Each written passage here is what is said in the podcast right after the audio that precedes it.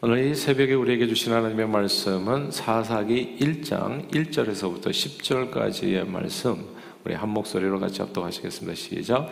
여호수아가 죽은 후에 이스라엘 자손이 여호와께 여쭈어 이르되 우리 가운데 누가 먼저 올라가서 가나안 족속과 싸우리이까? 여호와께서 이르시되 유다가 올라갈지니라. 보라 내가 이 땅을 그의 손에 넘겨 주었노라 하시니라. 유다가 그의 형제 시므온에게 이르되 내가 제비 뽑아 얻은 땅에 나와 함께 올라가서 가나안 족속과 싸우자. 그리하면 나도 내가 제비 뽑아 얻은 땅에 함께 가리라 하니 이에 시므온이 그와 함께 가니라 유다가 올라가며 여호와께서 가나안 족속과 브리스 족속을 그들의 손에 넘겨주시니 그들이 베섹에서 만 명을 죽이고 또 베섹에서 아도니 베섹을 만나 그와 싸워서 가나안 족속과 브리스 족속을 죽이니 아도니 베섹이 도망하는지라 그를 쫓아가서 잡아 그의 엄지 손가락과 엄지 발가락을 자르매 아도니 베섹이 이르되 옛적에 70명의 왕들이 그들의 엄지 손가락과 엄지 발가락을 잘리고 내 상 아래에서 먹을 것을 줍더니 하나님이 내가 행한 대로 내게 갚으심이로다 하니라. 우리가 그를 끌고 예루살렘 에 이르렀더니 그가 거기서 죽었더라. 유다 자손이 예루살렘을 쳐서 점령하여 칼날로 치고 그 성을 불살랐으며 그 후에 유다 자손이 내려가서 산자 남방과 평지에 거주하는 가나안 족속과 싸웠고 유다가 또 가서 헤브론에 거주하는 가나안 족속을 쳐서 세세와 아이만과 달메를 죽였더라. 헤브론의 본 이름은 기얏 아르바였더라. 아멘. 지난 여름 도쿄 올림픽 여자 배구는 여러 가지 악재를 딛고 세계 4위라고 하는 놀라운 성적을 거두었습니다. 아, 그러나 중간에 이 주축 선수들이 학폭 논란, 논란으로 이탈하지만 않았다면 아, 좀더 그보다 나은 성적을 거둘 수 있지 않았을까 그런 아쉬움이 남았습니다. 불행한 사건이 그 전에 있었던 거죠. 올해 이제 6월달 이렇게 도쿄 올림픽이 시작하기 전에 아, 지난 2월이죠. 불과 몇 개월을 앞두고 불행한 사건이 벌어졌는데 그 사건은 지난 2월 초에 흥국생명 배구팀에서 뛰는 국가대표 주전 선수가 갑작스런 병원 입원과 함께 동료 선수를 저격하는 듯한 글을 SNS에 올리면서 시작됐습니다. 운동을 할 수 없을 정도로 어떤 선배 선수에게 괴롭힘을 받았다는 그런 내용이었어요. 이번한 선수가 이제 대중적인 인기를 얻고 있었던 선수였고 또 실력이 있는 선수였기에 이제 국가 대표급이죠. 그 파장이 적지 않았습니다. 그런데 그 글이 올라오고 나서 막바로 바로 그 병원에 입원한 선수에게 그러니까 피해자라고 생각했던 그 선수에게 학교 폭력을 당했다는 글들이 SNS에 쏟아져 나오기 시작했습니다.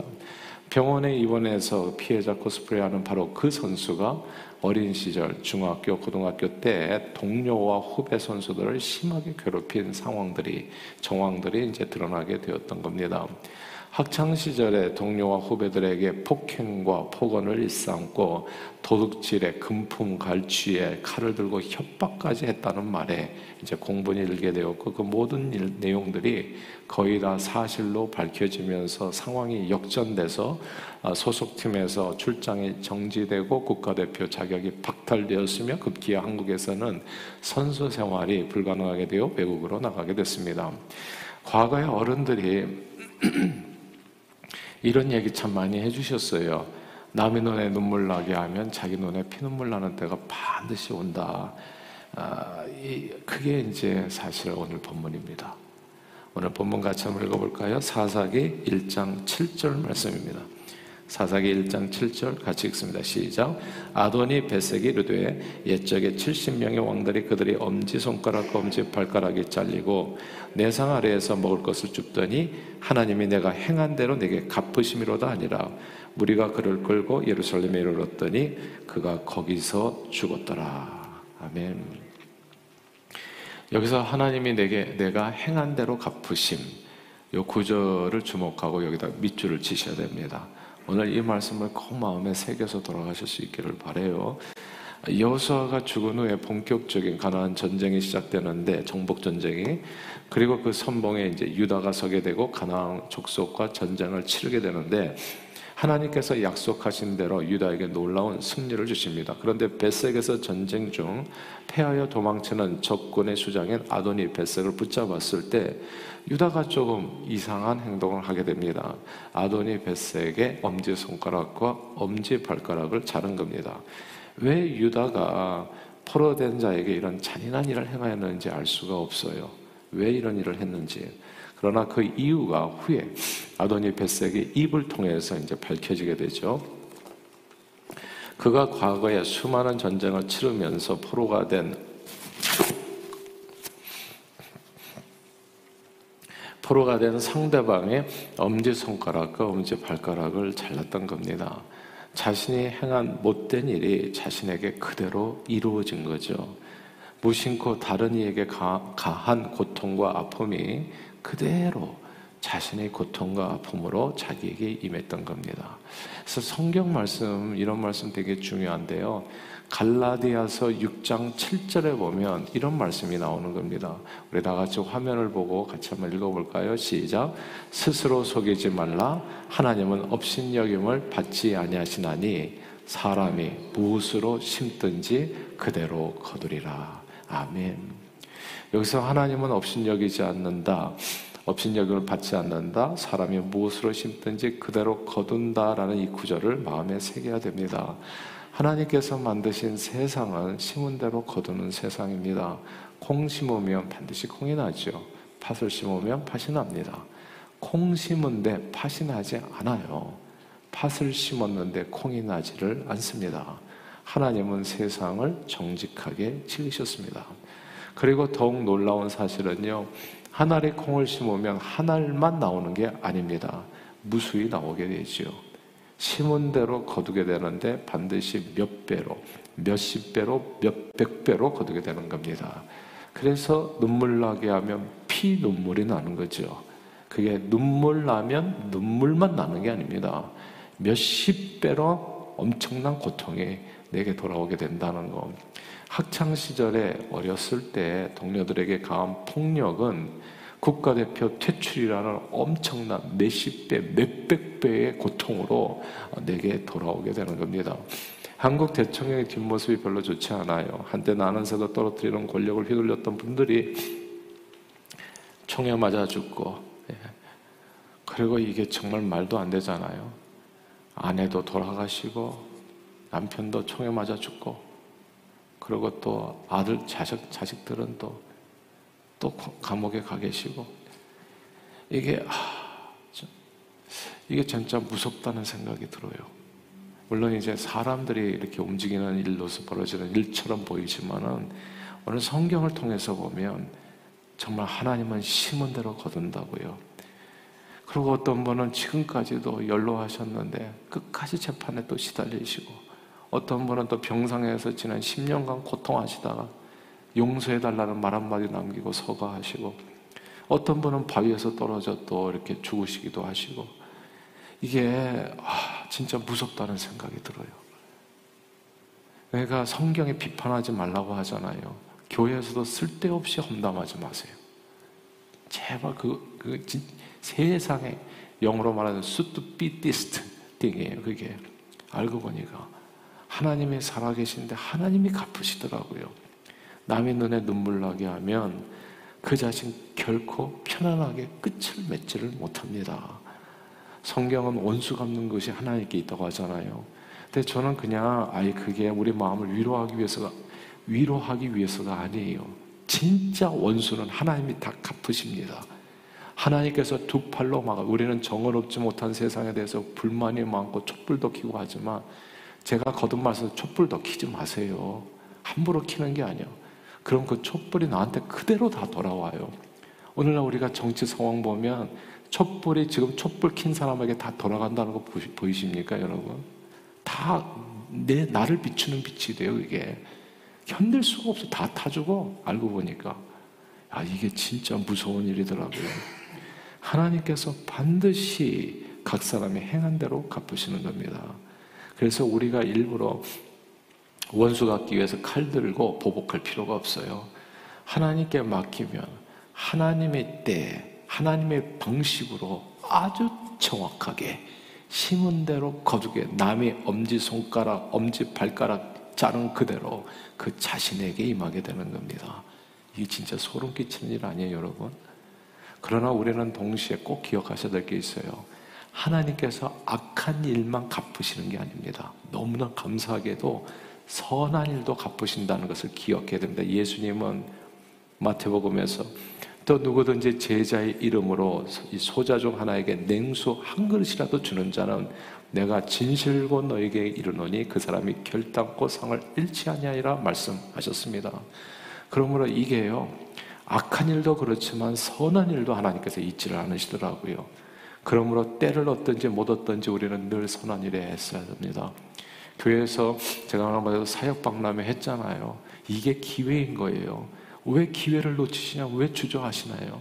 제가 우리 교회에서 이 뭐 이렇게 권사님들 집사님들 다 되시면 뭐든지 앞에서 임원으로 섬기시고 또 회장도 하시고 제가 얘기한 게 딴 게 아니에요. 그게 복덩어리기 때문에 얘기하는 거예요. 괴롭히기 위해서 얘기하는 게 아니라 어려운 일을 감당하고 남을 섬기려고 하면 할수록 이 선한 일에도 하나님께서 갚아주시는 내용이 있다는 거.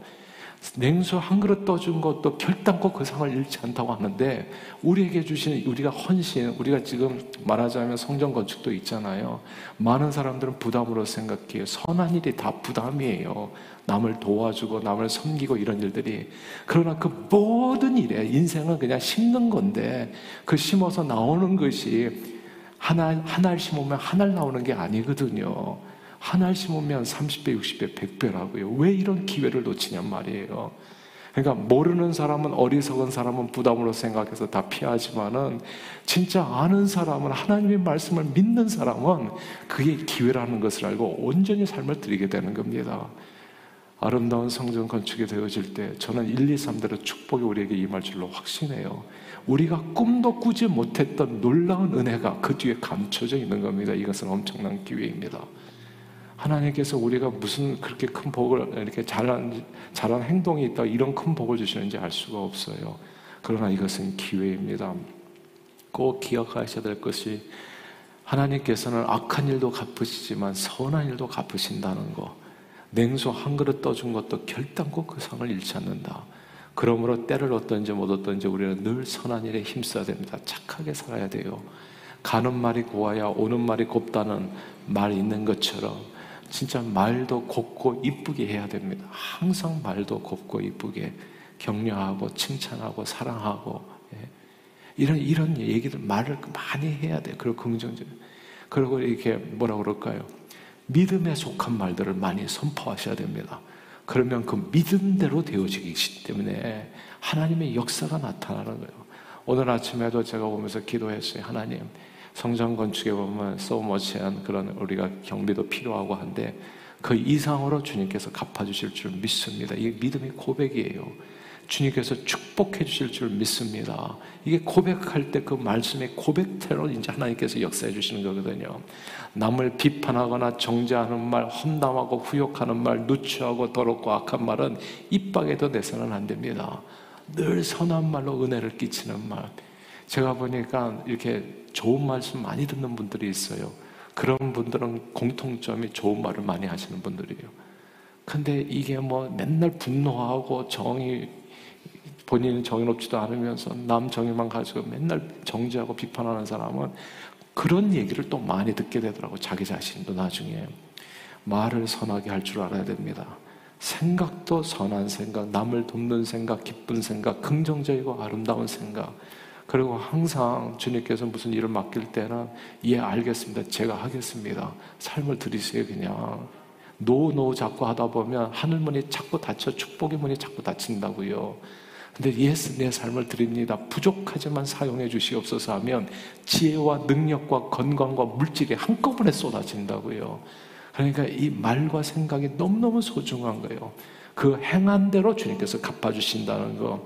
그런 생각과 행실로 세상을 복되게 할 때 내 복에, 나에게도 그런 축복이 임하게 되어지는 겁니다. 임할 때에는 30배, 60배, 100배. 극률이 여기는 자는 극률이 여김을 받는다고 했잖아요. 우리가 우리에게 잘못한 사람들을 용서를 잘 해줘야 됩니다. 우리는 그냥 이렇게 마음에 꽁 하면 오래 가는 사람들이 있잖아요. 생각해 보세요. 내가 나는 뭐 완벽한 사람인가? 내가 잘못할 때 남이 꽁하면 기분 좋겠어요? 그러니까 다른 사람의 마음을 푸는 방법이 내 마음을 먼저 푸는 방법이에요. 우리가 우리에게 죄 지은 자를 용서해 주신 것처럼 내 죄를 용서해 주옵소서.